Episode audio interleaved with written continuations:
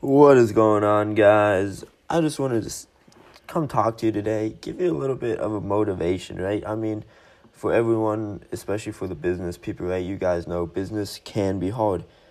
I mean, even life can be hard. Don't get me wrong about that. We're basically all on a journey, and we've all been down in the dumps before, wondering if what we're doing is really worth it, right? Putting our hours and hours into a business or company, whatever you do, not going out with friends at night, right? Actually, just becoming sort of a loner just to eventually have the life of your dreams. I mean, is it worth it? The one thing that you have to remember is it's important that we're always moving forward. This is a lesson I learned early in life. I remember I was around like four years old or something, and I was learning to ride my bike with my father. Of course, you know, like everybody who's four, you fall down, and this was on training wheels. Don't judge me. Um, but I fell off, right? I was learning, and I remember I really kind of messed up my kneecap. I mean, it's still messed up to this day. They had to do surgery on it a couple of years back. At that point, I really just wanted to quit, right? The reason I'm telling you the story in a sense is because I know you've been through it, right? Everyone has had to ride a bike at some point in their life, and if you haven't, then you never had a childhood. I'm just gonna be blunt with you, but everyone had to uh, ride a bike at some point, and the learning part was the hardest, right? It's the same for track, right? Every time I'm at practice, I hate I hate it so much. I hate the pain. My workout today was jog a mile, walk a mile, run a mile, lunge a mile, and then sprint a mile as fast as I could. Right, I got about 900 meters into that lunge, and I couldn't feel anything. Right? My body started cramping up, right? My hips locked, and I was just like, I, I'm about to fall down, right? But you just gotta keep going. It, it, really comes down to it, right? And then I, after around, I would say 950 meters, I fell. I literally fell to the ground, and I'm like, Coach, I can't, I can't get up. He's like, in all honesty, I wasn't expecting you to get this far. I thought after 500 meters, you would give out but I didn't. I literally went to the point until my body broke down on me.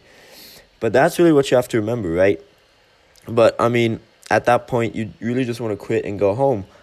But everyone around you, as long as you have some good friends or family, that's what you need. You need a good support system.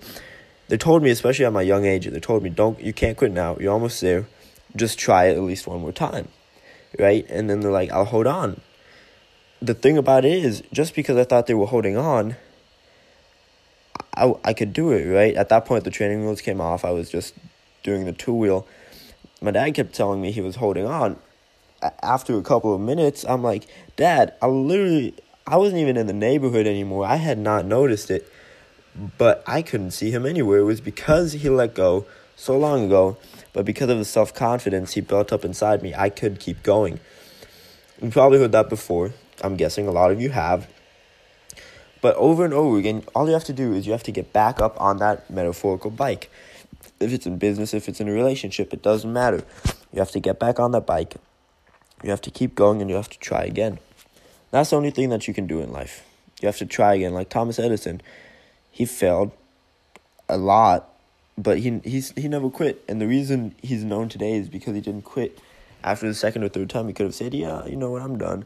Same thing if you're doing an e-commerce store right? Maybe the first time it doesn't work. Maybe the first ad doesn't work.